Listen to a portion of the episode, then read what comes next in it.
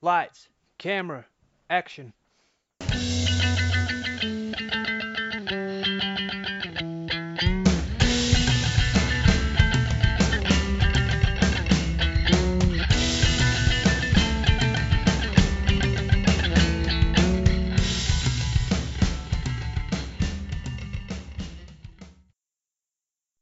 Hello and welcome to the 56th edition of Movie Madness in association with Spitballing Pod. I'm Luke Byron, joined as always by Keenan Bonner, Sean Shute, and Jack Harper. I told you we'd be back, and here we are. That's a Terminator joke if you missed it. The matchup we'll be getting into today is 1991's Terminator 2 versus 2012's Dread. It's judgment time. How's everyone doing today? All good, all good. How are you? Good, mate. Golden. Ooh. No better time of the week, is there? Other than maybe watching the films. Two films that I've not seen next week, so uh, looking forward to that. Last week, we, uh, we I think we set the bar a bit higher, so people may have higher expectations coming into this week. We'll say now, not always that good. Don't want to disappoint people. Last week was particularly good, but we'll do our best. Sometimes Last week depends what we're working with. Yeah, I mean, you can't do it all, can you? It just so happens that we had a lot to say about uh, swords and uh, teenage girls being kidnapped in Europe and Algerians, so maybe we haven't got as much to work with. But anyway, Obviously, we'll do our best. My views on the nation of Alge- Algeria are forever changed. Terminator 2, then. I mean, one of the most popular films in the bracket, Me and Keenan, I think we've said before, we did our own uh, selection Sunday here. So all the films in the bracket we selected. And Terminator 2 was one of those that we agreed almost. If we didn't have it in and we showed the bracket to anyone, the first question would have been, uh, Where's Terminator 2? One of the highest rated action films of all time. Made a stupid amount of money. yeah, yeah. So uh, there we go. I mean, the synopsis. We broke what we did on the last bracket, didn't we? Where we always went for the first rather than sequels. So Mm, yeah. a cyborg. Uh, we've put it in time order now, isn't it? yeah, but I mean, even in the last one, the last bracket, we only did the original in the series, I believe. Whereas we've got Bad Boys Two, and this one we got Terminator Two. I'm pretty sure this Terminator 2 is the one that's in it because I said I didn't want to watch Terminator 1 again. Well, it was before 1990 anyway, so we couldn't have been in there. Let's do it. A cyborg identical to the one who failed to kill Sarah Connor must now protect her teenage son, John Connor, from a more advanced and powerful cyborg. Critics' reviews then. So, while bigger isn't always better, writer director James Cameron's follow up is genuinely bigger and better in nearly every way. Have we all seen Terminator 1? I know Keenan's just referenced it there. Yeah, yeah. So I've seen it, but I actually watched Terminator 2 first. I, I, it's one Yeah, of those too. when you're a kid and you're upstairs in your room and you get like three channels and one of them is like really poor. I remember just watching it one night, and just being hooked straight away. Yeah, I I've seen one and two. That's where it ends for me. I've seen some of three and didn't continue, but I think it is bigger and better in every way. I do agree with that. I was a lot more hooked the second time around than I was the first. Yeah, yeah, agreed. This is my. This is actually my my contention with a lot of sequels. I don't know if it's still the same now. Maybe it's not. But like back then, obviously, you do number one, they give you the money they're going to give you. If it's a success, success, they just throw a shitload of money at you for number two. so I don't understand. I know like money doesn't always equal instant success, but you've got more time and more more to work with. How on earth do so many people fuck it up? Well, Yeah, they no, they that- tried giving Cameron like ten million for this, and he was like, "No, no, we're gonna we're gonna need a lot more than that." Yeah, he got more money for it, and then they just like they put so many people. They just oh, first one made a lot of money. Let's throw more money at it. We'll make more money. And then so many people. I don't know if what it is, whether the money just goes to their head, but so many people managed to fuck it up. I respect that they were like, "Look, first one was good. we're not not having Arnie in the second one, so Hmm. we'll just bring him back as a good guy this time. I think that's probably why you're so much more invested in it because you want to get behind Arnie. You don't want him to be. I bet you do. hey. Um, but going back to Keenan's point, it is hundred percent right. Like, the way, the best way to sum it up in my view is Star Wars.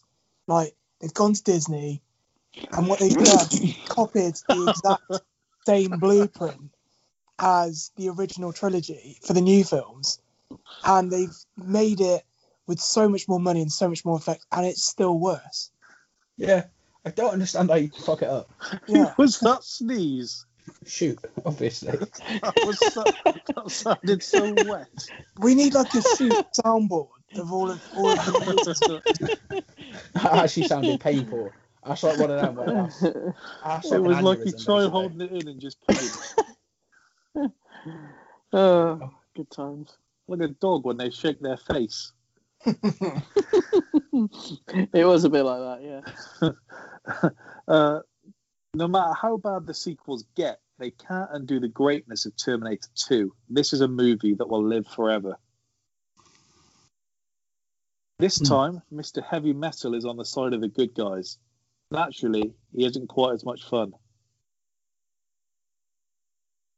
That's just a Hmm. person that was legitimately just rooting for the bad guys the first time around because he's got a lot more personality in this one and he's a lot more fun. And they, they actually make a point of teaching him to be fun with John Yeah. Connor. Like, so he's always going to be more fun.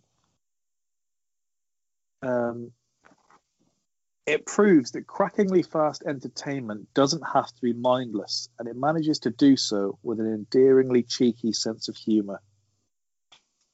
Cheeky. The best efforts of highly trained talents are not enough to save the picture from its own deep rooted foolishness. Some people had to hate it, I suppose. That's how these things work. uh, shamefully sadistic, achingly dull, and totally predictable. It rehashes the far superior 1984 original.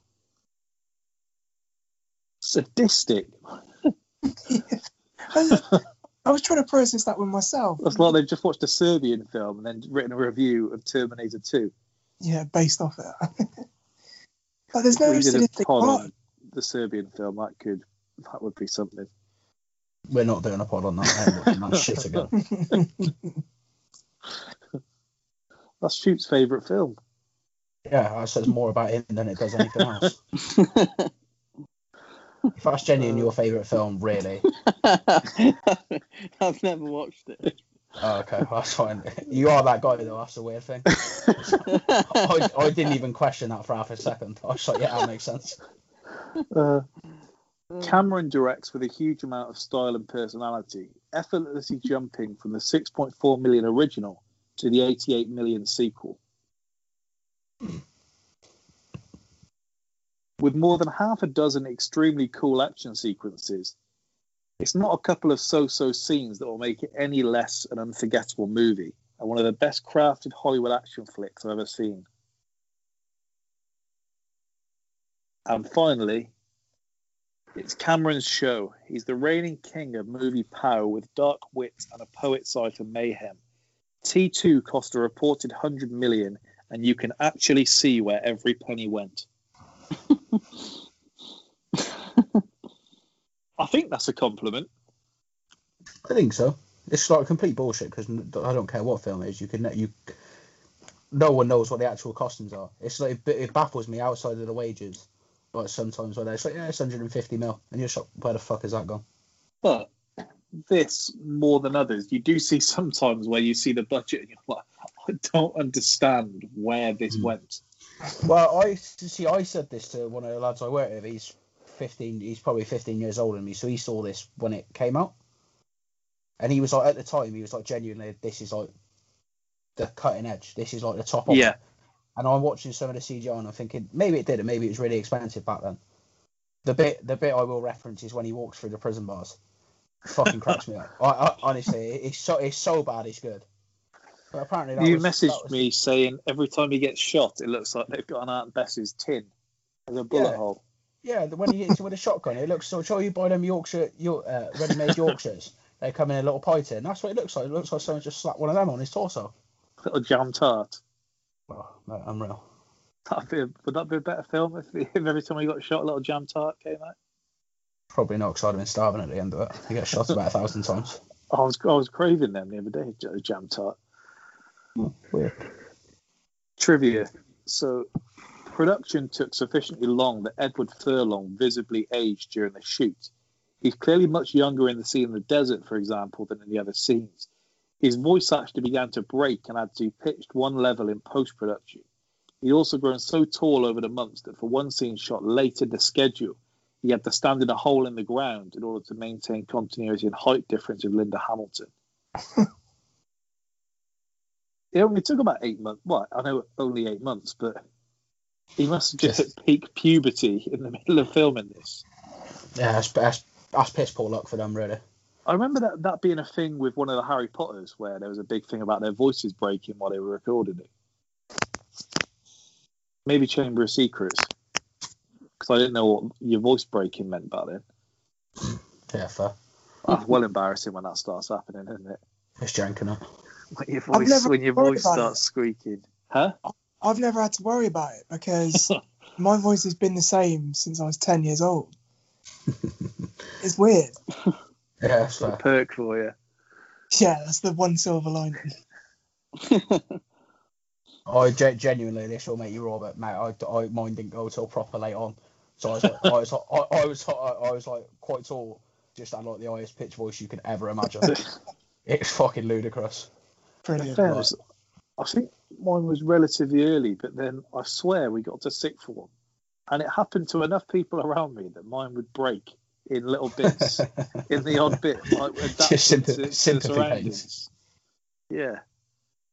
Um, Robert Patrick, who played uh, the T1000 and also uh, rejected an interview with us this morning, trained in a rigorous running regimen whilst breathing only through his nose in order to be able to appear to run at high speeds without showing fatigue on film. He trained so hard that he was able to catch up with Edward Furlong on his dirt bike with great ease, so he had to slow down considerably. I read things like that and think he's written that trivia himself. yeah, this is like Britney Spears where she's run the 100 meters faster than Usain Bolt. I mean, I do not- on. Sorry. I was just going to say, he's logged on one day and thought, you know what? If I get enough people whispering about this, they might think it's true. I do give some behind the scenes on here for when people uh, do reject us. And I said on here before, a nice, polite rejection, perfectly fine, no issue. His uh, publicist, whoever it is, responded, not avail. They couldn't even be bothered to say not available. Not a veil with a full stop was the message. Wow. Jesus. What do you expect from the Terminator? What an asshole. Maybe she's Algerian. Listen to last week's episode and thought, oh, he's going nowhere near this. The Los Angeles River sequence, Arnold was in lots of pain because he could not wear a glove while cocking the gun, so his fingers would get stuck in the mechanism. He tore the skin from his fingers and hand many times before he mastered it, and he was frequently hitting Edward Furlong with the gun while trying to reload it so, one time almost knocking the young actor out. He had So- to achieve all. Sorry, I was got a bit sorry, you go. he had to achieve all this while trying to act and control a Harley at the same time as James Cameron telling him where to look. He couldn't dart his eyes either because it would have ruined the shot. Shooting the gates also took weeks of practice because he had to act cool while doing it. We got there in the end. You got there in the end. Sorry, mate, but that is something that I noticed watching it again last night. He hits him in the face with a gun. When he like goes, he goes to holster it after he's just blown the lorry up when they're going down the LA River, and he like goes to put it like in the holster and it smacks the kid in the face. and he's just they've just left it in there. It was just can that many it's not in the- times there.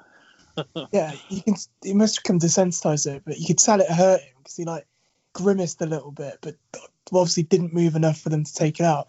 They must have thought at that point with so many takes because they just you just can't get him to do it properly. It's probably thinking it will just leave it in. There's some trivia about the casting of um, Edward Furlong's played John Connor. And part of it was that they found out that he didn't have a dad, which is a harsh way of doing your casting. If you you've got if you've got a dad there, and that just makes you ineligible. But they say that him and um, Arnie got quite close on set, and Linda Hamilton said that she would listen and she would cringe as she's hearing like at whatever age Arnold Arnold Schwarzenegger trying to tell him how to speak to girls when he's like ten years old.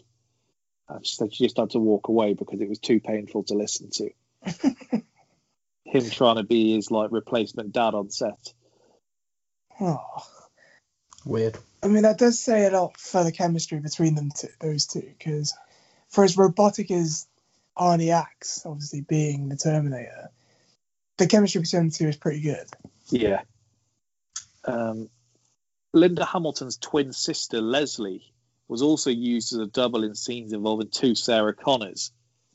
For example, when the T1000 was imitating her and in a scene, not in the theatrical release but on the DVD as a mirror image of Linda.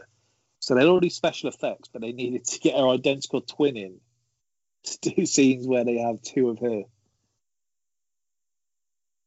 Seems a bit lazy to me. Cheaper, I mean, though, if you've got an identical twi- twin, why not take advantage of it? That's And what I they imagine- did with Big Daddy, isn't it? Yeah, I imagine the twins probably thinking, like, get me involved. I want to be in the Terminator. If you if I had a twin and they made it as an like as an actor or actress, I would be offering just to be their stunt double. yeah. Pay me pay me a decent wage, and if you want to launch me through a window or something, yeah, say the way, let's do it. But do you know what I mean? And then you've also got the bonus if they're proper up there, like Lin- Linda Hamilton being famous as anything. Probably better if you're a bloke, to be honest, because you Yeah. if you're a woman, you're probably getting pestered constantly. But if you're a bloke, you've got the idea, the bonus that you look like an A-list film star. yeah.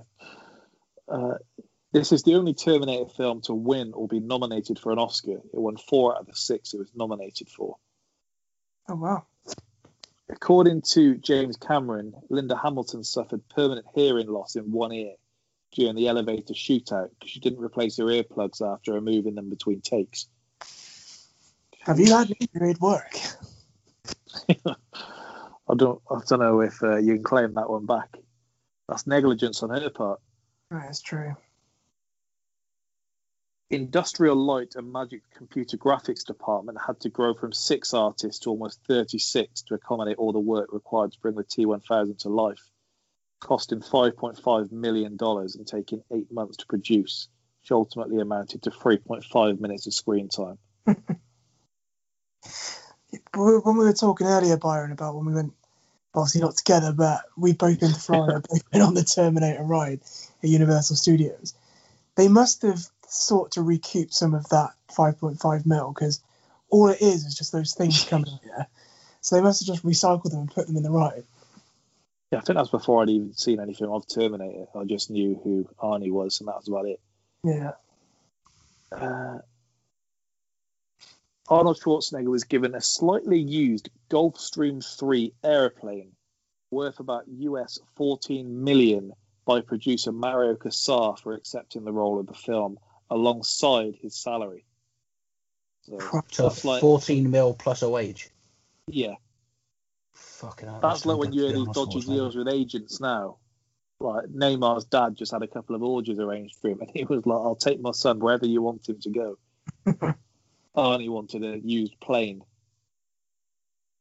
They say slightly used as if that's like downgrading, and it's not still a 14 million plane.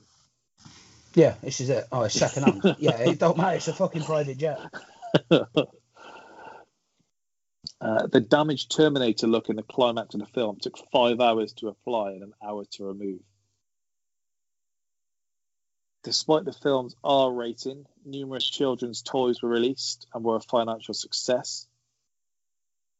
I was never really a action figure kid. I don't know if any of you. I think the closest I was a couple of wrestling figures. And A few wrestling figures. You weren't, weren't about ac- weren't about Action Man back in the day. Yeah, I think I had one, but I've never wanted to properly like play with action figures. I don't think. Maybe Oh, man, Legos probably as far as I went. I had loads. I had like two, you know, those like storage boxes you can get. I had like two, three of those full of just Yeah. action figures, Batmobiles. fucking We did in the everything we did in the action. house as well, mate. I got I had younger brothers, so we had they were just everywhere. Same. So I used to do things like I'd tie string from my bedroom window into somewhere in the garden. I'll just like zip line all my action figures into the garden. Action Man, all the customizable things. I used to love it. You were a lot more conscious of their safety. We would we would just be bombing them out the window. yeah. They'd be, they'd be free falling, mate. Let them go. See, whenever I watched Toy Story, I was wanted to kind of get a group of the bad ones. I remember having Doctor Doctor Freeze from Batman. Legend. Yeah, figure one of those, and I thought I could stick a firework to this. See, see what would happen. I did actually. A Toy Story, I think, was the only thing I really was like OTT on. I did have uh, heard of Buzz Lightyear's and a Woody. So I've got the actual ones still somewhere at my parents' house. Bit faded, but the, the actual, you know, the buttons that you press and they say the same. Yeah. Legend. Um, given Arnold's US 15 million salary, so 15 million alongside his jet, and his total of 700 words of dialogue, he was paid $21,429 per word. Hasta la vista, baby, cost $85,716. Worth every penny. And they also changed that in Spain so, to try and make it keep its uh, comic effect. yeah, because I suppose, To Sayonara Baby, yeah, in it says. no way, because essentially, yeah, if uh, you're watching that in Spain, it's kind of like, well, okay, when we did um, the podcast on Die Hard, when they play that in Germany, all the uh, German names changed to English ones. it's like Craig and Dave, Yeah, and Jack. Dave the terrorist. Um, the scene where the Terminator reboots after being shut down by the T1000 was not in the script and was only added during editing because James Cameron felt the audience would not be able to understand how the Terminator returns to deliver the final blow. According to Arnie in his book, The Life and Times, Cameron contacted him, who was going to visit his friend Bruce Willis for Christmas. Arnie and Bruce spending Christmas together is sensational. uh, to come back for shooting that crucial scene. Ultimately, Schwarzenegger had to cancel his plans and film it. The scene where the Terminator pulls the impaled metal rod was shot on Christmas Day itself. No way. When you're being paid 30 million, you can't oh, know. complain about working Christmas. I was going to say skipping a bit of turkey, but for fair, you know, you're all right, really, aren't you? This was the first ever film to break 300 million at the international box office. James Cameron cast Robert Patrick as the T1000 after seeing him in Die Hard 2. Over 1 million feet of film was shot and printed. Uh, As we found out. Sorry? As we found out, we watched our copy of it this week. Yeah. the alternate ending. Both sat there like, hang on a minute. Yeah, that was very spinny. I got that in part of our trivia. Um, director James Cameron's own screams were what you hear for the death of the T1000. So them weird noises is just James Cameron screaming in Look. a booth. that really threw me off when that happened. What on earth is this? and it's just James Cameron obviously felt no one else could truly do that noise the same the same way he did. Sounded like just, a baby dinosaur dying. and instead it's just James Cameron. Walking with dinosaurs. Um, more explicit shots of the arm cutting scene were removed as James Cameron felt they were tasteless and unnecessary. Linda Hamilton turned down a part in another movie after hearing a simple outline of the plot by James Cameron. Her only condition was that Sarah Connor's character should have evolved, no longer being a meek and feeble waitress. She wanted to be crazy. See, she pulled this off really well because we've exchanged a few messages about that she's just so annoying. Like, she's just such a bitch. Like, everything about her in this film annoys me. No matter how much I love the film, which I do, she just annoys me. I don't find myself rooting for her at all. Just forcing their kid to reload the gun in the back of the car. Yeah. That's all he's good for. And then, like, after being rescued, It's like, oh, he shouldn't have come. Like, come on, give him a pat on the back or something. The date of the fictional Judgment Day, August 29th, 1997, was chosen as it's the anniversary of the Soviet Union's first detonation of an atomic bomb in 1949. Mhm. Billy Idol was director James Cameron's original choice to play the T 1000, but ironically, a motorcycle accident prevented him from taking on the role. and then he goes on to be a star in The Wedding Singer, so two very similar films.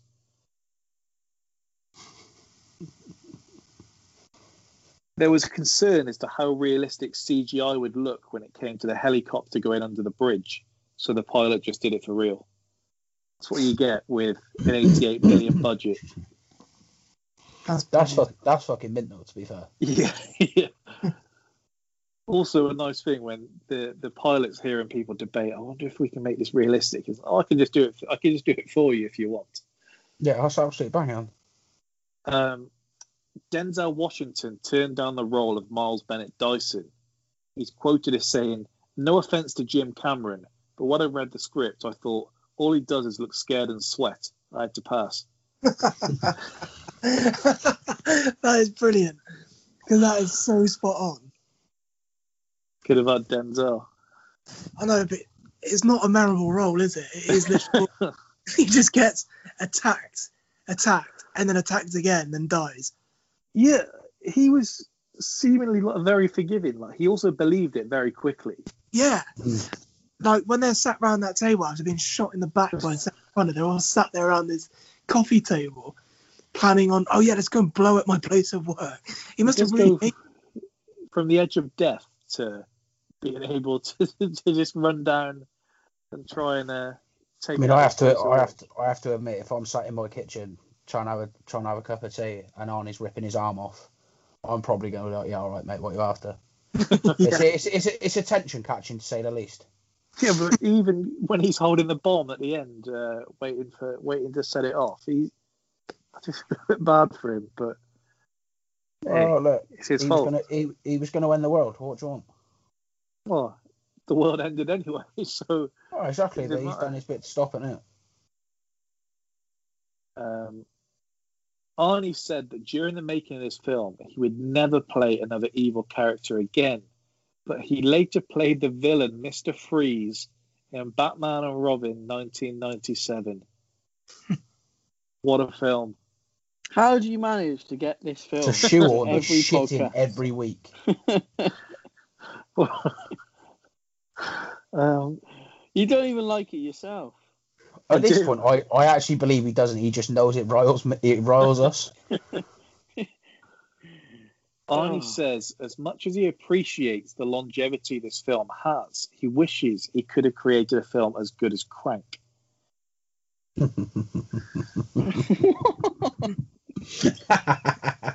Very well done. Nice. I'm glad TK watched Crank 2 recently, giving it the respect it deserves. Um, Shite. body count of this film 23. And bad. something me, me and uh, Jack found. So, an alternate ending for this movie was filmed but cut, which saw an elderly Sarah sitting at the park telling a story about the Terminator, watching John playing with his daughter and tying his. I'm echoing from someone. Tying her granddaughter's shoes. Director James Cameron decided not to use the ending and replaced it with the unknown road ending that was used in the final cut. So, Jack, we were both very confused. Um, we clearly got the 2017 copy where it was remastered and put in 4K. I'm echoing from someone, and I don't know who it is. I can hear it as well. I don't know where it's from though. I can't hear the echo, so it must be. All right. Um, so yeah, me, me and Jack got this ending. It's quite a nice ending. A bit too happy maybe for the film that you're seeing. But I think when me and Jack said it, it was like they thought we could end this nicely, but then they thought we could also make another couple of hundred million from this. So yeah, go with the unknown road ending. yeah, that, that's exactly what they've done. Because you think of even recently, all of the new Terminator films they've come out Yeah. could have all not happened because of that alternate ending. Well, in fairness, Killing Arnie didn't stop them making a sequel, so even if they went with that one, they probably would have uh, done it. Hmm. There's also a version where you see um, oh, what's his name? Is it Carl Reese in the in the first one? Is that his name? Uh, yeah, Kyle. Yeah, Carl Reese. Yeah. Um, so he in uh, there's another version of that ending where he's also in the park, and then it would make no sense because then if they changed it, then how does he father John Connor when Yeah. that never would have happened? So So this is the thing that kind of had to try and wrap my head around because the more and more time concept films come out down down the years as they have done, the more that the average timeline is time is infinite. So whatever happens in the past has always happened in the past. So that would have meant that there would have been more Terminators and more Arnie's coming back in that That- time. that's actually what, from what I gather, the direction they go for these like fifth, sixth, yeah. fifteenth Terminator films. So I hadn't seen the new ones yet. No, But- but that- Um, Would make sense. time traveling films essentially they just waffle and say whatever they want, but then at the same time just always say, if you see yourself in the past, do not make contact, and that's just the golden rule that goes across all time travel films. and they all seem to make contact somehow. Yeah. So there we go. Um, that is our trivia. So if we go on to the categories. Rewatchability, this is between 2 hours 15 and 2 hours 35, depending on which uh, version of the film you see the theatrical cut, the director's cut, the 2017 cut, etc. Sean, how rewatchable do you think this film is? Uh, I mean, it's a good film, but it's too long to be a a, a top tier rewatchable. I'd watch it again in about a year, probably maybe two years. Do you uh, echo the same sentiments, Keenan? I do actually, yeah. I think it's good. I didn't like I the last forty minutes of it from basically when they when they go to kill the fella and then they go into the um, geez, uh, the Sensodyne. I can't even remember what the company's called. now. Yeah, Um, Sensodyne when they go and then they go from there. That is that's brilliant. toothpaste, isn't it? yeah, Sensodyne is what's it called? Robodyne? Cyberdyne. Cyberdyne, thank you, that's it. You know where I was going. Um, yeah, from like, and then they get in there. That that's brilliant. But I wouldn't. I don't think I'd rush rush to put it back on, mate. No. I compared it to you, didn't I? Saying that it reminded me the first time I watched it when every time you think he's dead and he's just not dead. Like them wrestling matches you'd watch when you were younger, where you'd think he can't possibly break the pinfall this time, He does. and then somehow he would for like the nineteenth time. Yeah. Um, Yeah, I felt that when he gets it when it's from the frozen one, and when you get when it like, all the liquid comes together again, you just think, oh my bit god, too easy, wasn't it? That freezing him and then just shooting him was a bit too simple. Yeah, yeah. Like in um, Endgame, where they kill Thanos in like the first twenty minutes, you're like, hmm, this was a bit too easy. and obviously it was.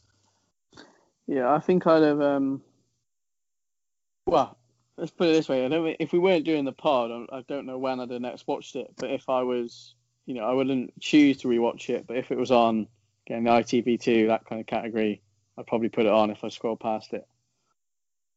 Yeah, I don't think it was. I don't think it's particularly rewatchable, but I think there's quite a lot of films in this bracket, and maybe some of the ones I like the most, I don't think are that rewatchable. So Mm-hmm. it's no slight against it. I just think the runtime, as we said, takes away from that a bit. Jack, you're probably the biggest fan of the film here. Is it rewatchable for you or not? Yeah, it is. I mean, I'm not gonna be watching it again for a while, just purely because of the runtime. It's just, I mean, it's not I- rewatchable. well, I, well, it is, but it's a great film, and it, it does have a limit on how many times you can watch it within Yeah, I 12 mean, rewatchability doesn't mean you never watch it again, but just kind of Yeah, it's that's how me done. soon you'd I mean, the last again. time I watched it was probably about eight years ago, so that goes to show. Um, as we go on to the quotes, then I think "Hasta la vista, baby" is a fairly uh, obvious one we've got there, right from the jump. Come with me if you want to live is the other big one. Yeah. I'll be back. He also, um, John Connor's mate, when they're in the arcade, says, uh, "I'm just going to go and get some credits. I'll be back," which I'm assuming is a kind of nod to that as well. Mm, nice. Uh, is he dead? Terminated? Quite like that. Yeah. I need Little your shot. clothes, your boots, and your motorcycle. Yeah. It's just literally daylight robbery. Sound. um, I like- how deadpan he delivers. Sorry, I was going to say how deadpan Arnie delivers the line, "Your foster parents are dead." I, I was about to mention that scene where she says like, "What's what's wrong with Wolfie? I can hear him barking. Is he all right?" I really like that scene with the impersonations and the cat and mouse bit there. Hmm. You have it in the first film, don't you, where uh, he impersonates her parents, and that's how um, Yeah. he gets her back. And so I was got a nod there. Um, you can't just go around killing people. Why? And you have that little uh, thing there. It says, You broke my arm. There are 215 bones in the human body. That's one. And also, like, uh, we need you to promise not to kill people. Just kneecaps the bloke, and he's on. No, he'll live. strolls, strolls off into the night. Sound. Do you prefer the, the kneecapping uh, in this film or the throat chops from Neeson in Taken? Um, probably the probably the kneecapping in this. when he walks out the building and just does about eight coppers, you're like, fucking hell. Look, he's playing Call of Duty the other person's put their controller down. Yeah, it genuinely just walks out and just pop, pops them. I also like just whilst we we're talking about it, when he just he just takes out about four police officers with smoke grenades, just batters one in the chest and he fucking flies about ten feet back. We're not going to make it, are we, people? I mean, it's- in your nature to to destroy yourselves, which is completely true about the human race in a much deeper topic. That is. I don't think we're the pod for deep topics, uh, deep topics, mate. I'll be honest. No, I think we, we do every every so often, and then it usually descends into something else. Yeah, we had a bit, we had a nice, we had a bit of a deep moment, and then we went to Sean fighting animals last week. So, do you know what I mean? I like the police helicopter going, shit, that's a damn minigun.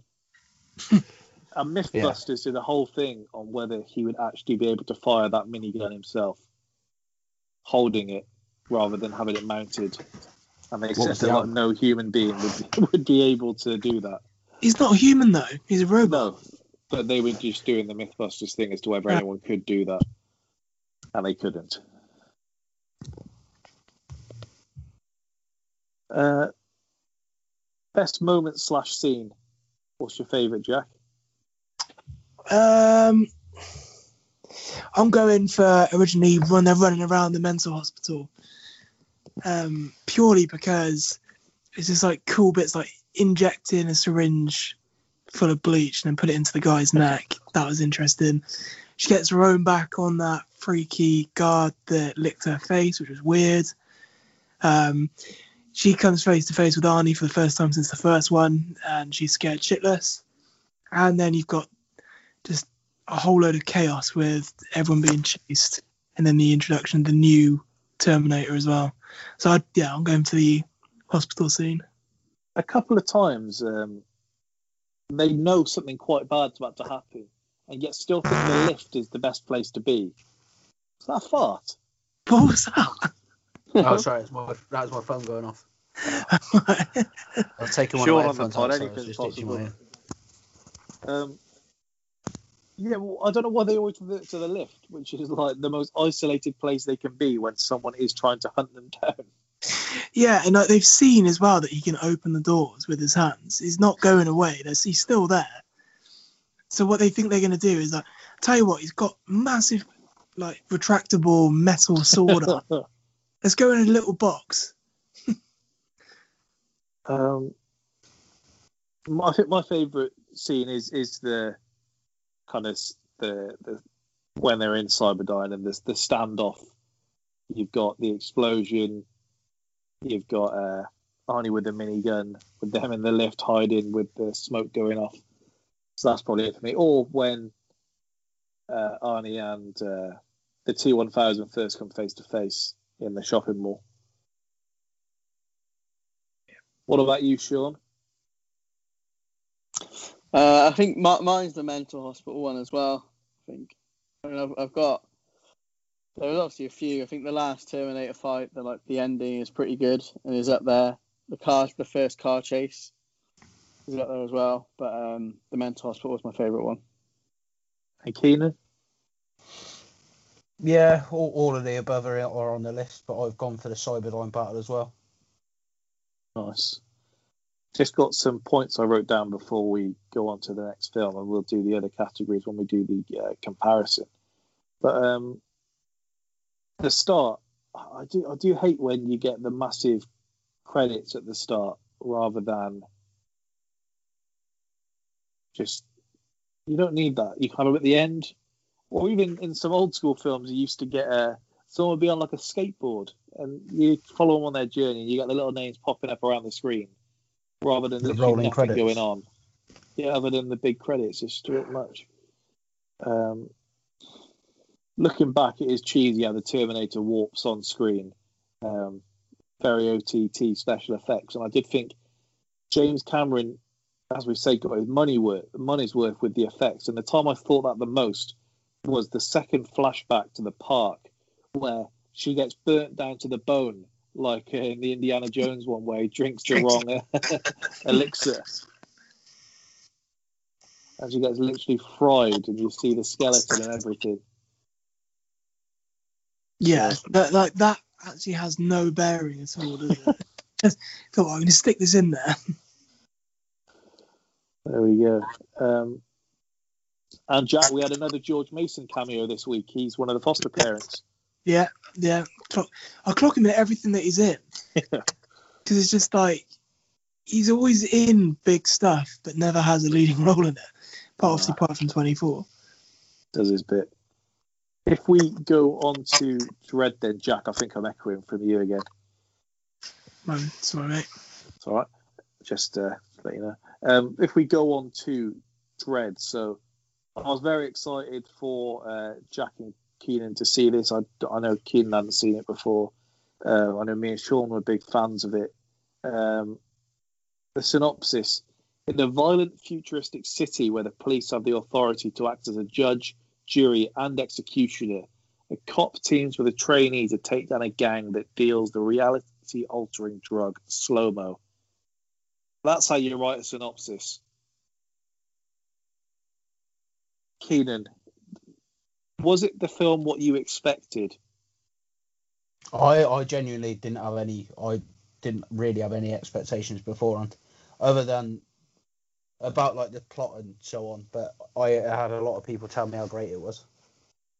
Yeah, and you ruined my uh, week by saying you weren't as impressed as I thought you'd be. I said it was good. Ruined my holiday. Yeah, you did say that. I'm sorry. I didn't mean it was good. It was. It was okay. I just said it wouldn't wouldn't be great for me.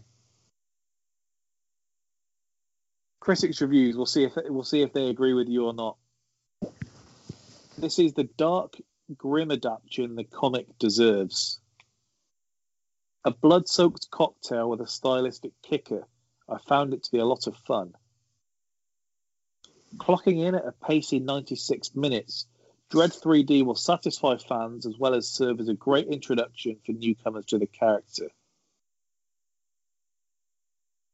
The verdict is in, and Dredd is an ultra violent good time. It's a good deal wittier than expected from a movie that consists mostly of people getting shot in the face. It's not witty. I, I wouldn't. I wouldn't. When I think of Dredd, I don't think of wit. That's not. Got some, you've Like, got what- some what good little think wise cracks in there. what, It's what I actually think- one of my. It's one of my detractions actually from the film is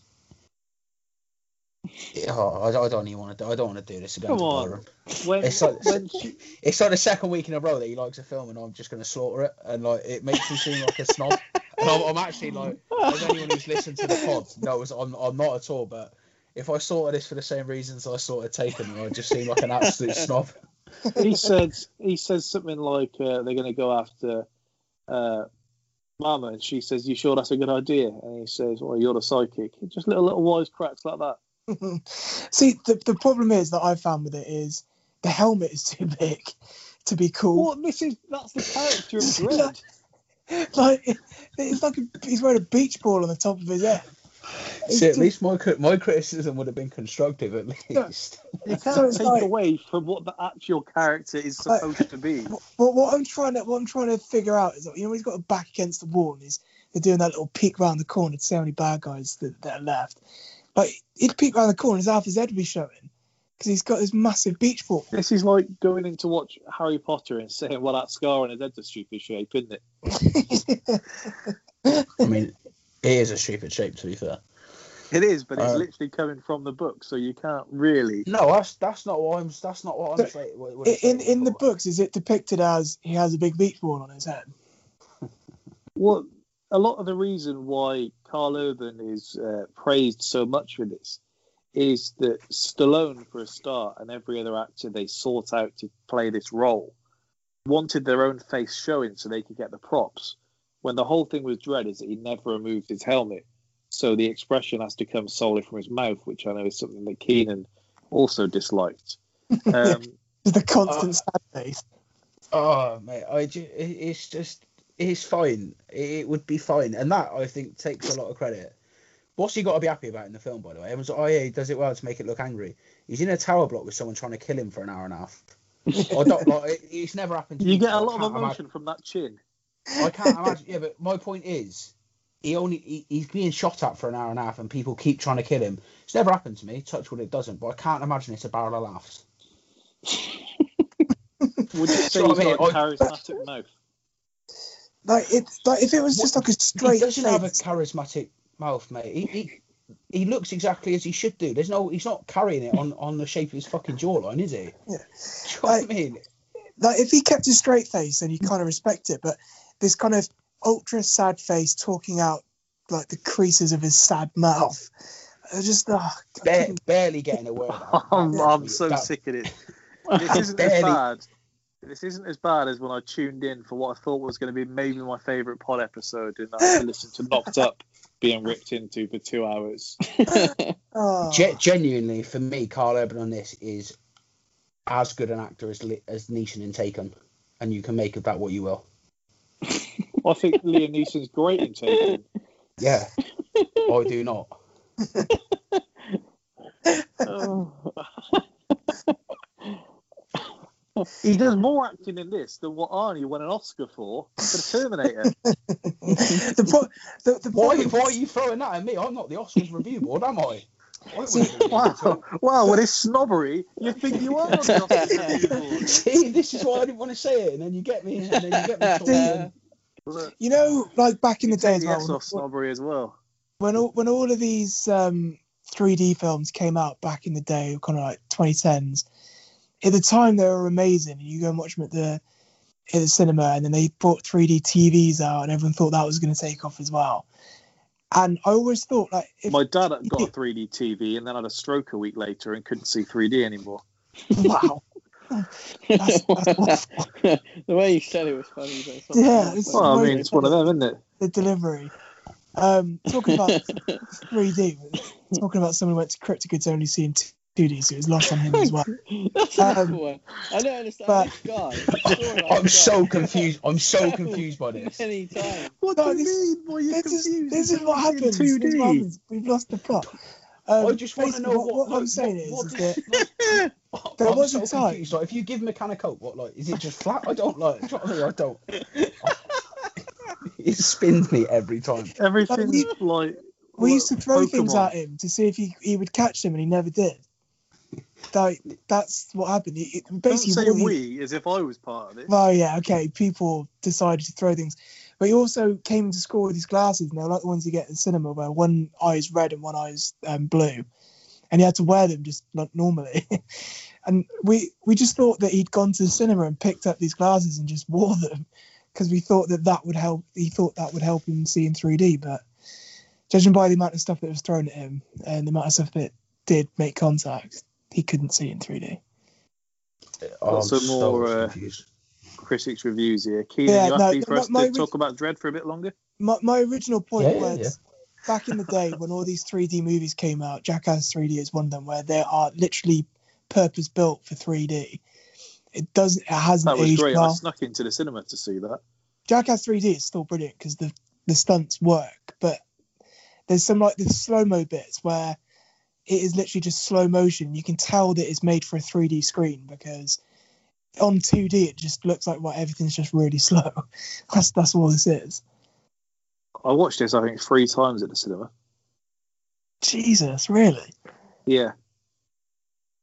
That's Second lunacy. place to the amount of times I saw um, Harry Potter in the Chamber of Secrets at the cinema Oh, talking of 3D and Harry Potter. was Potter. about six times because everyone's birthday party around that time was to see Harry Potter in the Chamber of Secrets at the cinema. I think that was the most ripped off at a 3D film I ever felt. I went to go and watch the very last one. About two and a half hours it goes on for is one bit of 3D. It's when, when, Voldemort, it's when Voldemort dies at the end. Paid about an extra four quid just to see a bit Spoilers. of that yeah.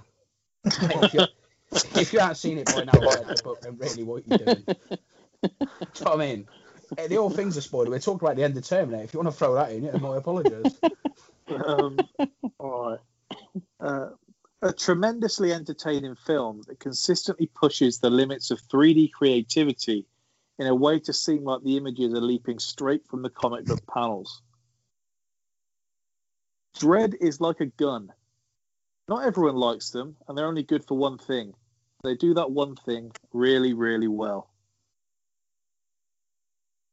Visually stunning with video game violence, this is Hollywood's answer to The Raid. The- me and Sean have drawn before. You'll you'll have to admit now, Byron, The Raid is a far superior film. No, Ooh. it's both top That- tier. Incorrect.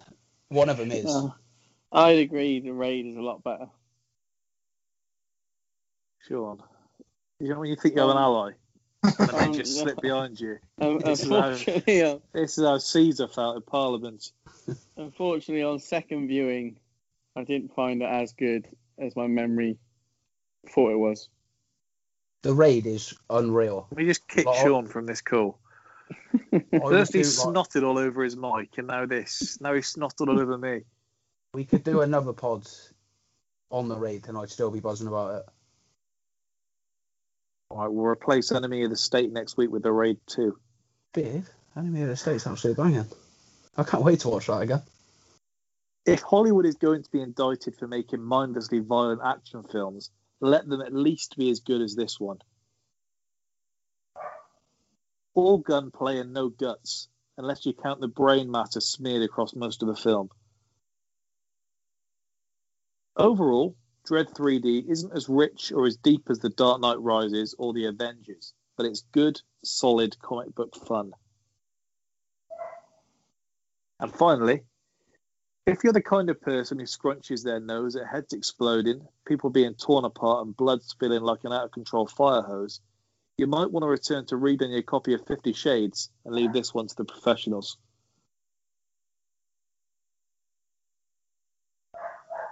So largely positive. I, of course, have some trivia for you. Karl Urban insisted on riding the Lawmaster motorcycle himself. Seems like a good perk to the job. Unlike the previous Judge Dredd movie, Karl Urban has confirmed that the helmet will never come off to keep true to the comic book character. So I was going to say with the motorbike, that's too weird as well. That looks exactly like a lawnmower. It just doesn't look cool, and he's too upright. You know, like Get To out! look- to look good on a mo- on a motorbike, you have to be like flat against the gas tank, like weaving in and out of cars. This he looks like he's driving one of those mopeds around. I feel sickened, dear. Some of Ma-Ma's tattoos are Lena Headey's actual tattoos. Is it Lena or Lena? Most I have no notably, the Nina. flower on her upper right arm. The makeup artist took the design and expanded it to her neck and her face. In the classroom in Peachtrees, as well as in the mall, the new American flag can be seen. It only has six stars representing the mega states. Um, in the scene just before Judge Dredd and Anderson travel to Peachtrees, all of the crimes in Mega City 1 are shown on computer screens in the Hall of Justice. Uh, Judge Hershey is on one of the first screens, um, having a crime assigned to him, and he's one of the main characters from Judge Dredd, the 1995 version. So a little throwback there. The character Mama was originally written as an elderly woman, but Lena Headey convinced Alex Garland to make her a middle-aged person with a male-hating personality. Uh, one for Jack here. In a recent interview recollecting the movie, Karl Urban said he refused to smile or take the helmet off at any point during the movie's filming or in between takes. He spoke with an American accent and kept a scowl the whole time and stayed serious to keep in character. At one point, a cast member made a joke causing laughter on the set, and he gave him the dread stare, prompting the person to immediately apologize. But it's great image of him sleeping in it. Uh, Portrait stare. You can't see his eyes. you know the stare. But you You can't know see his stare. eyes. Do you know what I mean? He's But- just, he's but you actually know just the looking in your direction. You know the stare. The slow motion sound effect is actually a Justin Bieber song that's been slowed down 800 times. That's made me like it even less. Despite an active social media fan supported campaign, the makers of the film have said that there will never be a sequel. Essentially, the uh, the one the, the guy who wrote the screenplay and the lead producer and the director had a big falling out on set as to which way the direction of the film should go. And so once it had actually been filmed, they cut the director out of everything, and the producer took over. And so all of the people um, involved in the film say that he should be credited as the main director, Alex Garland. Um, and so he said that the stress of dealing with Dredd is something that he doesn't want to look back on. So that's why there'll never be a sequel. So selfish, really. Slow mo appears to have been inspired, at least in part, by the drug Jet from the Fallout series. Not only do they share strikingly similar, similar characteristics, um, but the small inhaler device of both drugs are virtually identical. The most recent incarnation in Fallout 4 even included the same slowed down time effect, possibly as a nod to the film. I've never played Fallout, so I don't know how accurate that is, or if any of you can attest to the accuracy there. Oh, I mean, it, me, mate. there is like a, slow mo version, uh, as in it like slows down when you shoot and shows that effect, but I wouldn't really connect the two though. Yeah, you heard it from Sean. Lena Headey worked on this film between seasons of Game of Thrones, and the body count in this film is 102. It is a gory film, and there are some good bits. I'm not going to sit here and say that it's all terrible, but it's That's not, nice of you. But it's not as good as the Terminator in my eyes. I said it. I said it was good. I didn't. I, I did. I don't, I'm not actually saying it's bad. Some bad bits to it, but it's it's okay overall. Yeah, it's okay. I think It's fantastic. It's better than average if it makes you feel any better, boy. No, it doesn't. I Well, preferred if it. I To, was called that, I'd take it as a compliment.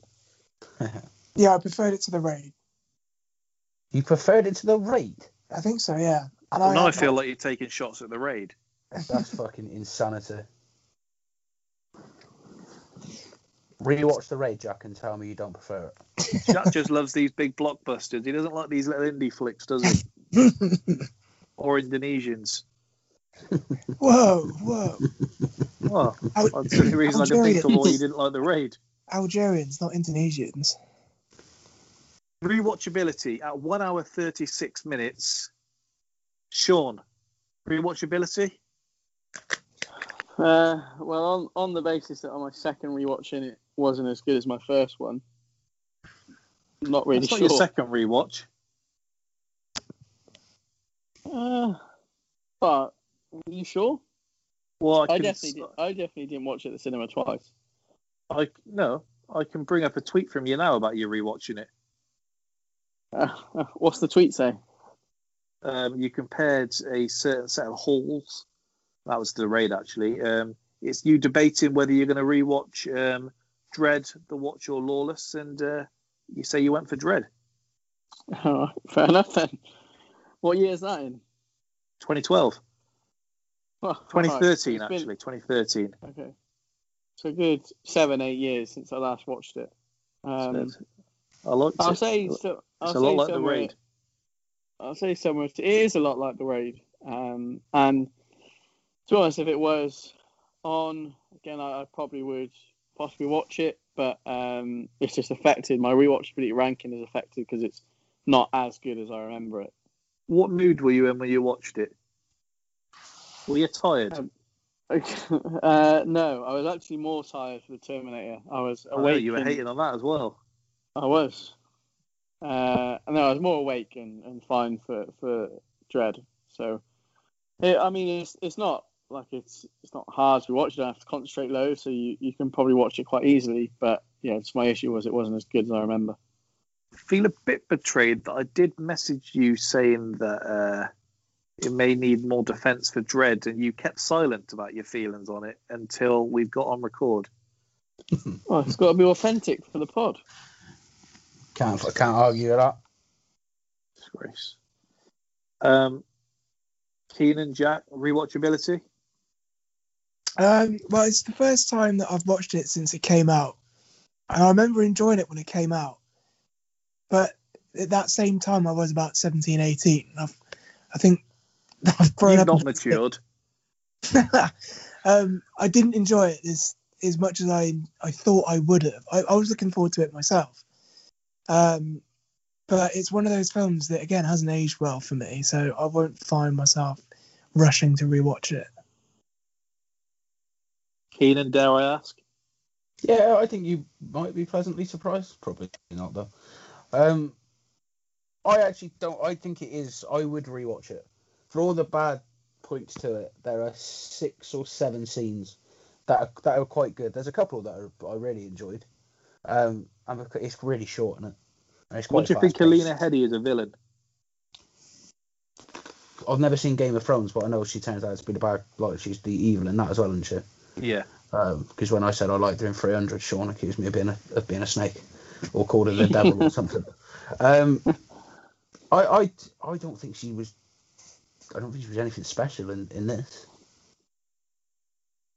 I'll be honest. I, I like um. Is it Anderson the the, the blonde? Yeah. I thought she was great in it. I know she won't win the MVP, but I think she's the best character in it by a country mile. This Anderson or Mr. Anderson from The Matrix? it feels like, even though, even though you're giving that as a compliment, just the way you said it seems like it's just, it's just not. It's his tone. that's me, Sean. You know, I, I, I should, people say that's me quite a lot. Actually. Um, I, I need to rewatch The Matrix. We got our coming up soon, haven't we? Last week, I think it is. That's all right, sound. I'm not really looking forward to it, so at least I can put it off for a bit. Jack, you're echoing again. My bad. Um, we go on to the quotes. Um, I am the law, obviously being a, a standout and judgment time. The word rookie, because he says it a thousand times. How many, how Calls many her by times do you name need- three times in the film. calls her a rookie a hundred. How many times do you need to impress on me that it's her first time? It's her first day. um, do you know what I mean? Once you say it twice, I've got I've got the gist. Well, he's saying it to Uh, her. He's not saying it for your benefit. This- No, but she she what? She forgotten it's her first day. He's hazing her like an apprentice. Mm, This no, isn't a think that's the case. negotiation. This is the sentence is death. when he calls him hotshot and pings Yeah. that flame in his mouth. It's such a shame that, that happens right at the start because I thought that was decent. That's that bit, and I thought, oh, all right, we could be on to something here. And we No, were. obviously- Obviously, we weren't. Choke on that as well. I quite like when he. That, that's Chokes the, the goat other- throat chop. That was unreal. Yeah, yeah. I did, yeah, I did. Will give you the throat chop. To be fair. Um, Um, let's have a look. When he calls them, when he's talking and describing the judges, I quite like his juries, executioner, judges. And Yeah. obviously, film, film being called this being about Judge Dredd. I'm, Um, won- I'm wondering when you'd remember you left your helmet behind. She says a helmet can interfere with my psychic abilities. He says I think a bullet might interfere with them more. Uh, your show rookie, you decide. Again, calls her a rookie.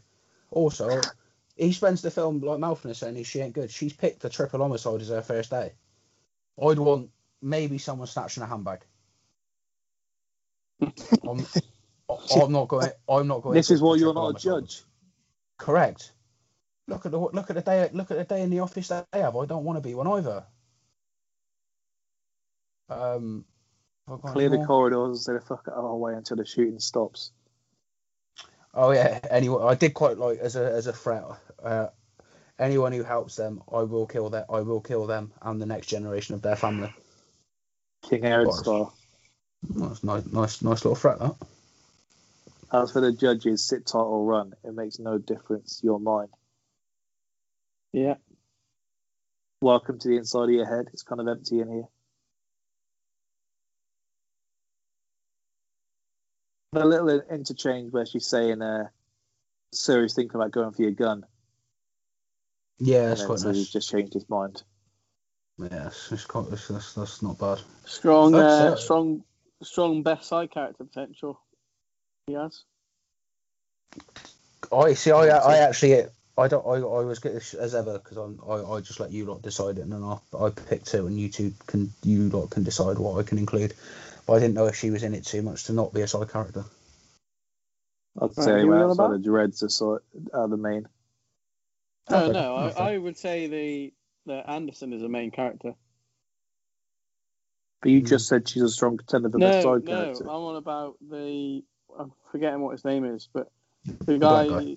Guy. Yeah, yeah. the God. guy who's, um, the guy who's Avon. He's in it he's pretty Avon much just as much as she is. Yeah, he meant Byron makes a good point.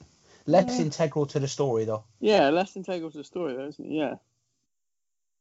Uh, I can I never like remember all the, the reflection shots name. in his visor. I thought they were cool. Plays, uh, he's in Remember the Titans, the guy Sean's talking about. Unreal. Yep. Uh, He's in Creed as well. he also turned down an interview. I like him Um, less. Better fall, the end of Dredd or the end of Crank? Please stop trying to make me talk about Crank. That's a good question. What's the better fall? The one at the end of Dredd. Yeah. Do love it when the bad guys get a proper end. That was my The still one at the end of, with a end of. Dredd or end of Die Hard. Die Hard. Dredd. Die Hard. Peak off a building. Fact. Yeah, it is. Agreed. My boy If Hans we- Gruber went out this way. If we go to, uh, as we said, her first day, what's the toughest test you've ever had to do? Mine Not would running be for the- driving test. yeah, you failed it by seven times. It's not seven times. Come on, it is seven. Come on. It's not seven. It's a max of six. a Max off. Um, Oh, like that means it's eight. Um, hardest test. I'll have a think about it. GCSE maths, Sean? If we're taking shots. nasty, is. Very nasty. you come for the king, you best not you- miss. You, you started it. Uh, that might be up there though. Um,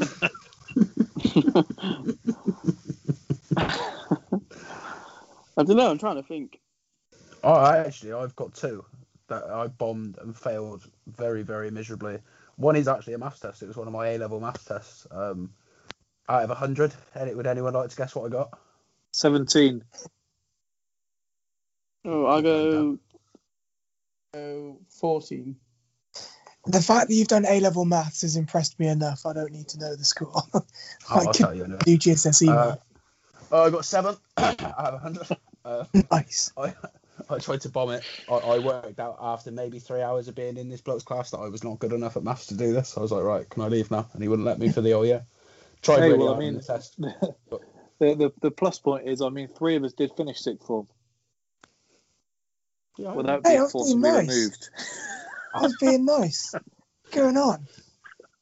Hey, I, Well, still, yeah. I still passed all It's a my gunfight. I still passed all my exams. Even dog eat without dog. going to all out for school. ourselves. Uh, also, Why were you? ki- Why were you? Why did you not finish again? That's not. I don't think that's a story for, for this. Uh, there wasn't. No, to be fair, there was a campaign against Jack Arthur. Um, and propaganda. I was, I was like a proper, just a sarky little shit between the years seven and eleven, really, when you're legally bound to be in school. But when I carried on the same attitude in year twelve, it quit, and there was no legal obligation for me to be at school. It became very apparent that they didn't want me at that school. uh, so it was like one of those like totting up procedures where it was said a lot of, of words here without saying why he was removed. basically it's a lot of low level stuff but the straw that broke the camel's back i was on my last warning um, and i was in english. And the teacher said today we're reading rhyme of the ancient mariner. And i said and she goes oh this is my favorite poem of all time. And i go no way that's my favorite poem too that's amazing. And it's that pathetic i I got a concern form for that for an after school and uh, was then subsequently ejected from Cryptic Form. um, but there was some stuff beforehand as well, which is really like it could have been a film about how unlucky that I was previously. There was one incident where we were all joking around, um, and I got an after school detention for it, and it was kind of done and dusted.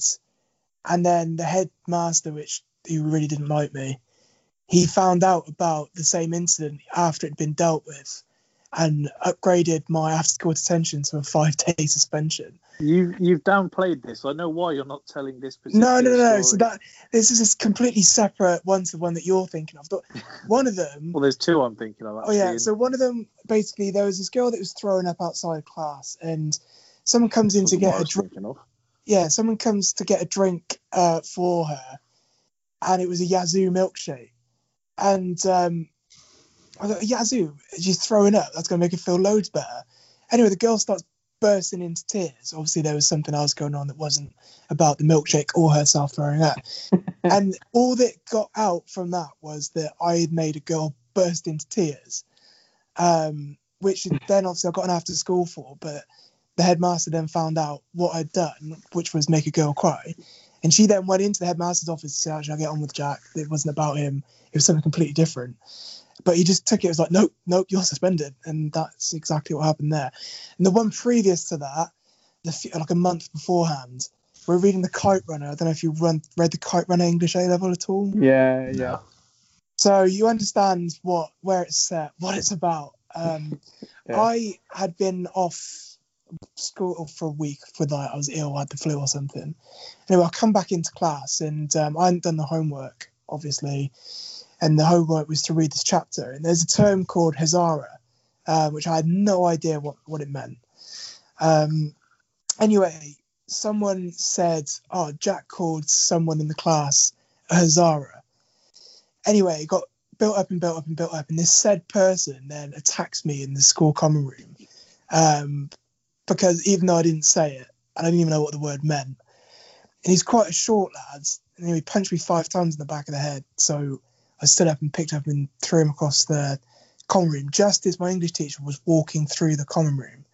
So like mid, he was like one of those moments, like slow mo. It's like I'm just taking slow mo. This kid was flying through the air, and I look just above the kid, and it's just my English teacher staring at me, and I got suspended for that as well for being attacked. So all That of those, You know, you know how all of those um, accumulated into one thing ended up in me, uh, me not finishing crypt sick form.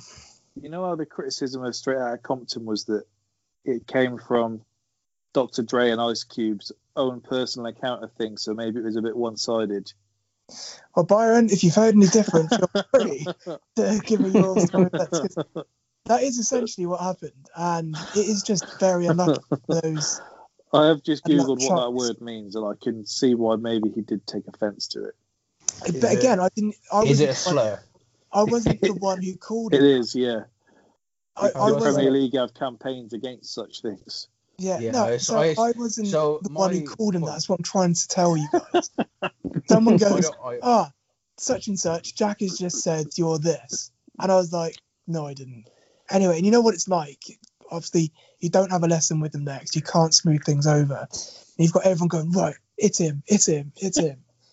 and it just built up, and he, yeah, just comes in and just hits him in the back of the head, kind of like five times. Pretty sure Sean knows the kid as well. So anyway, yeah, we've divulged that, so I'm glad everyone Um, now knows.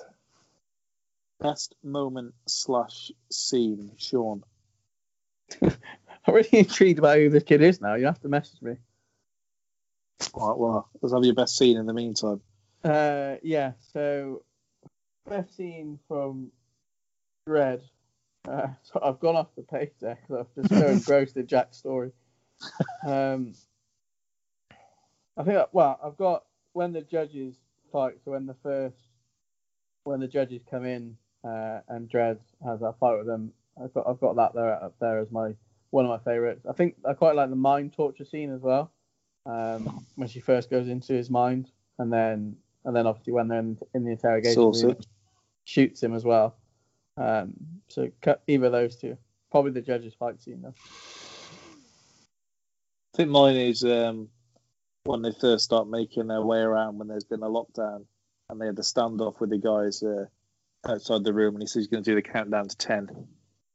And they say, uh, we'll give you five. And then they go in, you have the slow motion shootout, the bullets flying through the guy's chest, the guy's face, and all sorts. So that would be my uh, number one. Keenan? Oh, right, it's got the same thing. The first slow mo fight. In the, in the way I've written it, it is first slow mo fight in brackets, shot in cheeks. Just so I Uh, can remember. Jack? It's one of those scenes that was built for 3D as well. The ones that haven't aged Yeah, I could imagine. Um, Oh, sorry. Well, I was just going to say the other bit I do really like is um where he does nick a gun and he goes to shoot and he just goes ID fell and blows his arm off. That's quite a good scene. Yeah. I think my favourite scene is probably the showdown between the judges. Um, like Dredd gets shot and then gets saved by the rookie. it does annoy me in films when they just play with their food. Yeah, yeah. I, I found it's the same with Terminator actually, where he runs, he can run really fast, fast enough to keep up with the motorbike, and then whenever he's got the good guy cornered, he just walks really, really slowly towards them, um, as if like some robot knows like the emotional toil that his prey is going through. When in fact, if he just jogged to them, he could have killed them all about five times over. Well, let's get into the judging. So, as always, start things off. Which did you prefer? Keenan? Sorry, mate. Prefer? Yeah. Yes, Terminator. Sean? Terminator.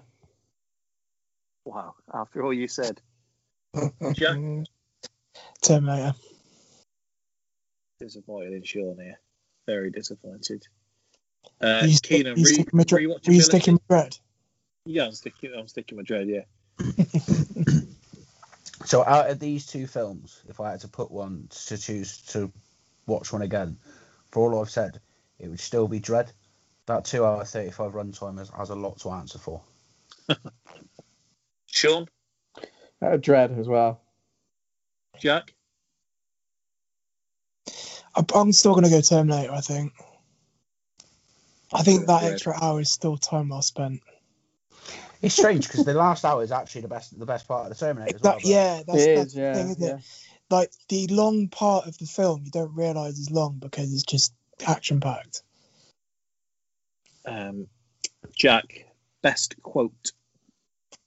Terminator, just for I'll be back, hasta la vista, baby. You name it, like stuff is just constantly regurgitated now. Sean? Uh, Dredd. This is a negotiation. The sentence is death. Keenan, Yeah, it's Terminator. Take your pick. and I'm going Dredd for the hot shot quote. Love that.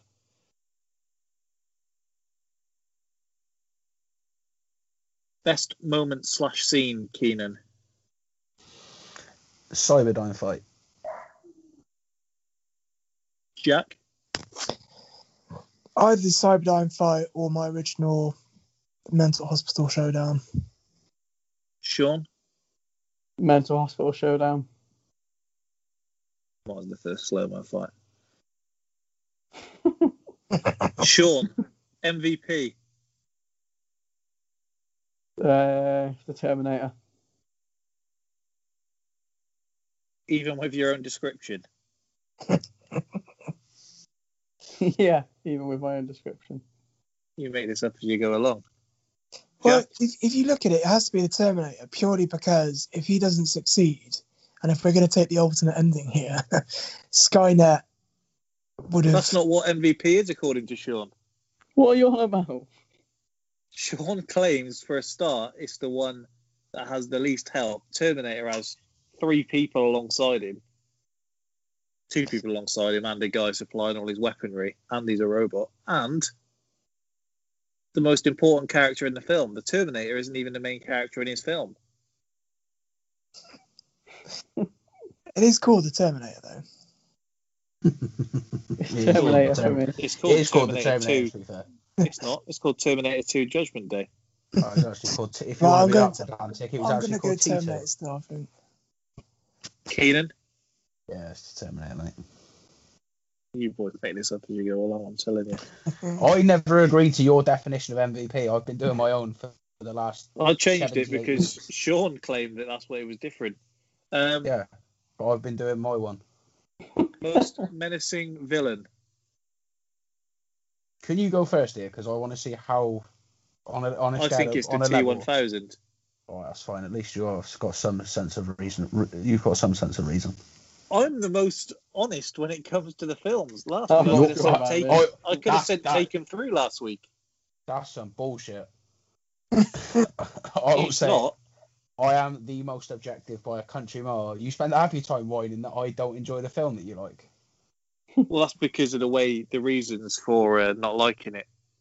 And then I just have to swallow it when you slate films that I like. Like what?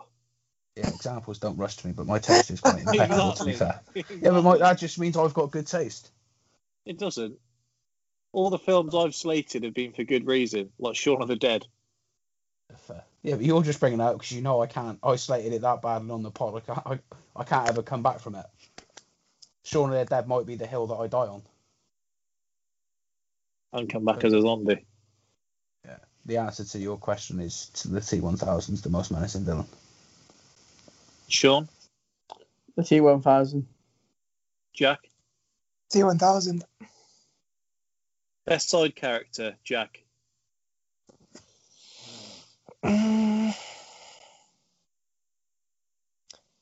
Good question. Are we all classing John Connor and Sarah Connor as like main characters or side characters? I, I'd be classing them as main characters. Yeah, and to be fair, it wouldn't be Sarah Connor. She really annoyed me. Um,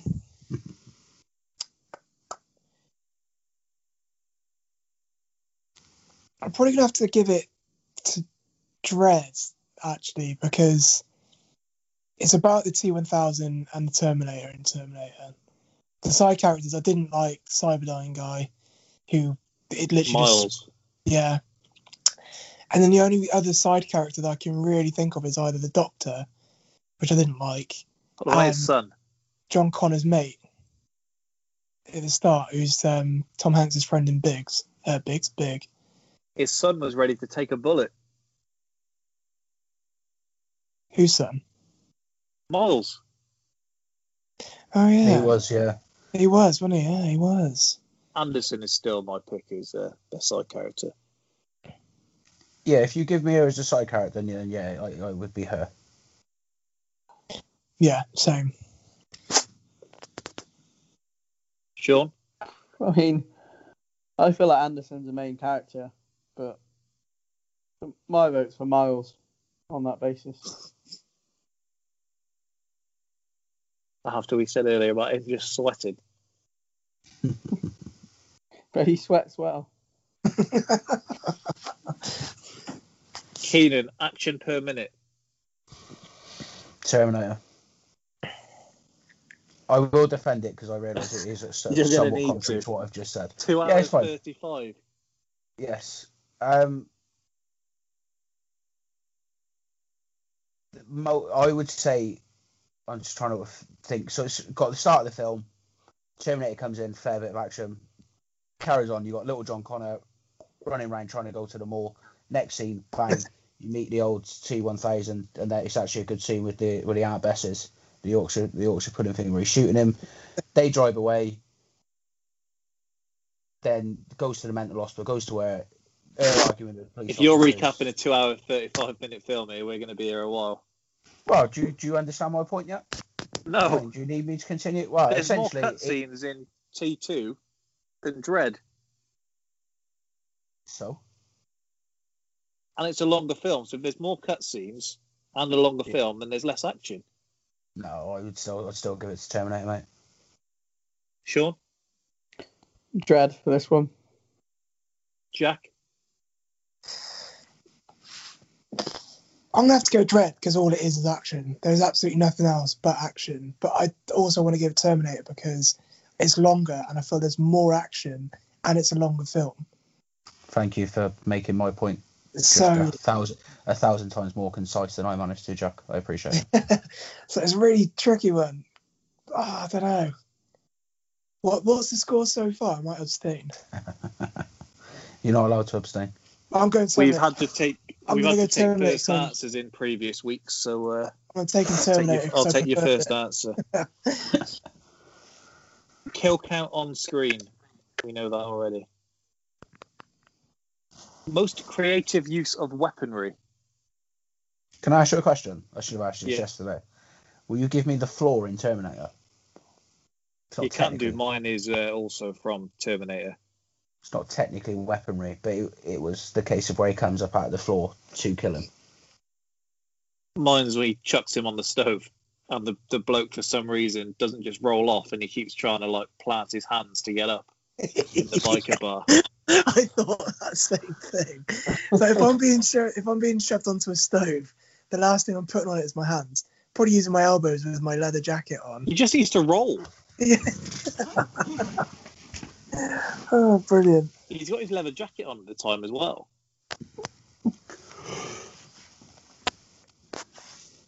Uh, Sean, Uh, yeah, mine's the same with Terminator. Jack, I'm going to terminate with a syringe full of cleaning product, bleach. stick with you, Jack. Best soundtrack. Oh, that has to be Terminator. It's just like that is iconic in itself. I do, Whereas I Dredd do agree. I'm, I'm not sure about that Whereas rendition. Dredd has Justin Bieber in it, so What's wrong with a bit of Bieber? ugh. Keenan Yeah, it's, it's Terminator. and Sean. Terminator. Sean, stick with you. Originality. Dredd for me on this one. Keenan. I was hoping you wouldn't come to me next. I quite struggled with this one, to be honest.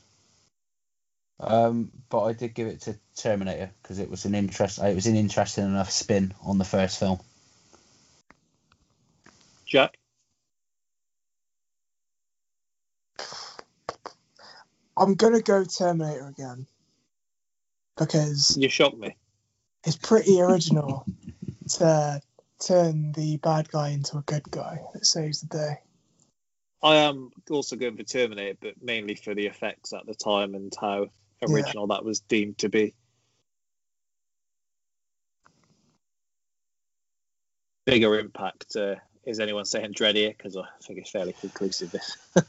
No, I assume we can just wrap this one up. Um, better ending, Keenan.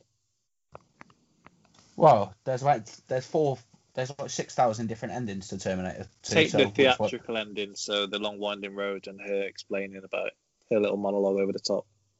Genuinely, that wasn't in the version I watched last night. Uh, Tuesday. No, like yesterday. That wasn't in the version I watched. I don't know. What, I think you might have just turned it off early. I don't think I did. There's there's, there's about Was it after the credits? after after the Terminators died. Yeah. There's about thirty seconds of just a, a, a lightly lit winding road, and she's doing the monologue over the top of it. I genuinely don't remember that. Um, regardless, if you if I have to include that as I've not seen it, Dredd wins by default. And I actually didn't hate the ending to Dredd. Sean, Um, Terminator. Jack, Can I just shock you? I'm going to go Terminator. you Um, do shock me. just a better ending. Arnie being lowered and that thumbs up. Yeah, so the, the actual final scene to the main bit of the film, it fucking batters Dredd. That T1000 death and him dying, class. Yeah. I forgot that, Ar- that Arnie died.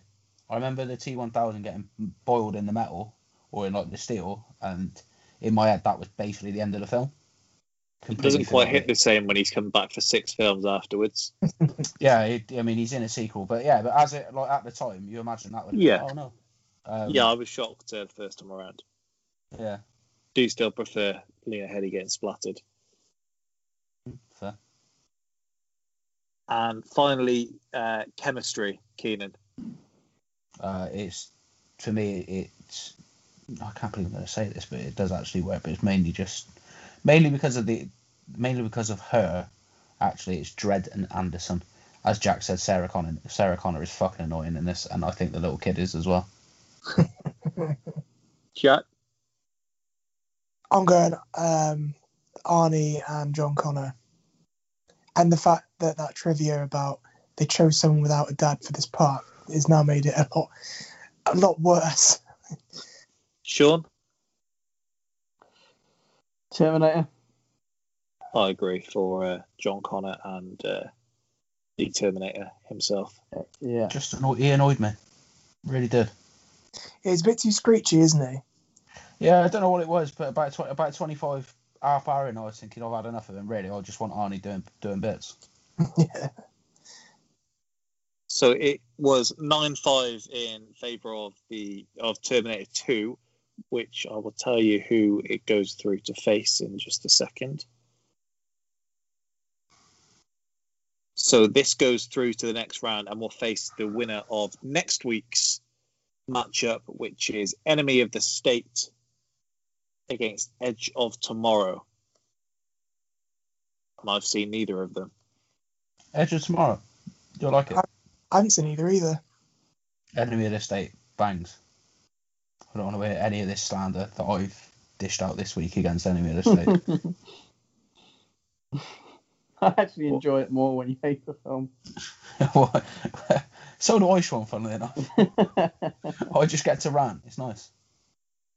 Very disrespectful. What do you mean? Me in general? I don't know how to break that down more. Very disrespectful. Yeah, but just in general or of this particular film?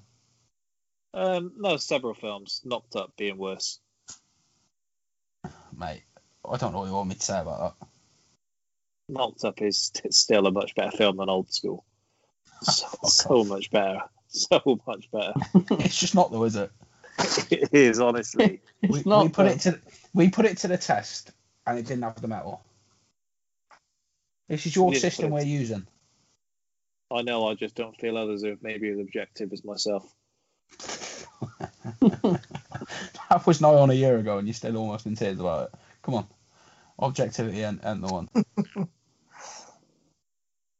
So that wraps us up for today. No, no talking points this week, no? Oh, yeah. I uh, looked Arsenal on and got a bit carried away. No. What's score? No, no.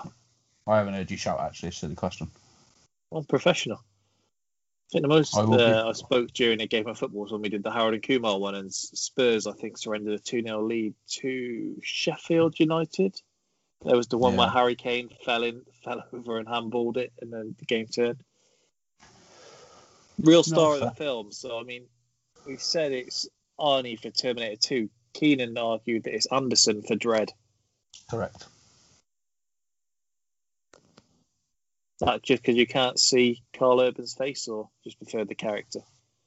I prefer the character, mate, and I I do genuinely think the the psychic thing I actually quite enjoyed, which is rare because normally I don't. But I thought it was actually done quite well. There's no fan theories for this one, mainly because every fan theory was then turned into a film for Terminator. So they brought James Cameron back for like the sixth one. I don't know what he, he saw the others and thought, you know what? Someone's he wasn't involved in the third, was he? No, Jonathan Mostow directed it. Okay. And he only came back as a producer for one of the later ones, so it was like half committing to it. I didn't know that off the top of my head, by the way. I just happened to be looking at Terminator Rise of the Three, uh, Terminator Three: Rise of the Machines exactly when you said it. Um, if you could recast one role, Keenan, what would it Someone be? who can, someone who can act to play Judge Dredd. Which I realise is self-defeating because, like you say, the big part of the reason he got the job was because he was willing to do it without showing his face.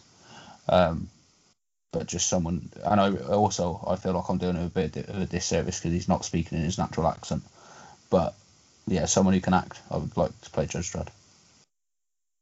So we'll take that as you saying Liam Neeson couldn't act last week as well. Uh, I I gave you I outright gave you my outright gave you my feelings on Liam Neeson as an actor. You gave her you gave a question an open-ended question last time saying, "Do you think he's a good actor?" And then said, Oh, sorry. "Believe." Uh, and I also said his dialogue was wooden, and it felt like every scene that he was in with his ex-wife was filmed as though they weren't in the same room at the same time. because they were estranged. Yes, but that doesn't mean they can't hold a conversation like two functioning adults. I hope it doesn't happen, but maybe one day you'll be divorced and you'll understand how he felt. Fuck me, I'd have to find someone to marry us first, kid. So I don't, we, got, we got we ain't got we ain't got a lot of worries. Seems a better path to go down. Then maybe you'll one you'll find out how it feels to have your daughter kidnapped. Hopefully you don't. So I just want to take her to France. look, I'm taking Arnie out the Terminator role, and I want to see Denzel do it. He wasn't happy with being Miles. Give me Denzel as the Terminator. Yeah, you could give me Denzel as anything, and I'll probably watch it. Get Shall we alone. skip? Shall we Terminator. skip next week and go straight to Training Day? No, because I want you to watch. I want you to watch Enemy of the State. Because I think you. A part of me thinks you'll like it, but also part of me thinks you're really going to hate it, and I'm excited either way. Might do just to spite you. Hey, I'll laugh. Recasting one role. Any from you, Jack or Sean? Yeah, I was gonna go Adam Sandler as Terminator just because I thought that was hilarious. Get Rob Schneider in there. I've been campaigning this this season for Rob Schneider to get some work. Jay Baruchel didn't appreciate it enough. I, th- I think Will Ferrell as Judge Dredd would be interesting as well. Jesus. If Denzel turns it down, then we do have a list. No one wanted to see Billy Idol as the T1000. No. I did think um, the guy that played the T1000 looked like uh, if Joseph Gordon-Levitt had a slightly rougher life. I was gonna say Joseph Gordon-Levitt. That's that's my that's my recast. that is really weird because I was about to say Joseph Gordon-Levitt as well. I'm trying to think of like the sissiest person ever to play the Terminator. Harsh. He's he's had some man, manly roles, Joseph Gordon-Levitt. He had He called him Robin. a sissy. That's about it. He's the absolute boy. Yeah, I like. Yeah, I'm not saying I dislike him. you called him Okay. sissy. Yeah, he's sissy. I like Jordan, uh, Joseph Gordon-Levitt, but he is a I've little already bit. heard today about your slurs getting you into trouble, and you're carrying it on here. You've not learnt your lesson. Uh, Anna, had... Go on. Anna Kendrick as Anderson. Yeah, huge shout. She's not. She's not got the panache for that. Amy Schumer is Anderson. We don't need to see Amy Schumer in anything. Ah, fucking Black hole, maybe. Jesus Christ. I've touched a nerve. So we If can you had to surmise add- not a fan. I've desecrated a sacred film, and now he wants blood. No, it, I, it's just one of them where I, I resent people who their class is funny because they're fat. I mean, I should be a millionaire if that's how these things work, and clearly it's not. And Amy Schumer, skinny Amy Schumer, isn't, she isn't getting any work. Like Rebel Wilson as well. Don't get me started on her. if you had to add Tom Cruise or The Rock to each movie, which would you choose? I do feel The Rock as Terminator is an easy pick there. I would have taken the Rock as the T1000 maybe. If it's I was like, going to put the Rock in Dredd. okay. Maybe Cruise is the.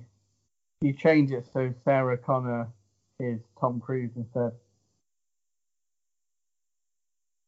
I think Tom Cruise could do Dredd. He'd look tiny on Oh. that motorbike. I don't think he Yeah. could be Dredd. I don't think he's got that. You don't think he's got the chops for it? he hasn't got the chops for it now. Not gravelly enough in the voice.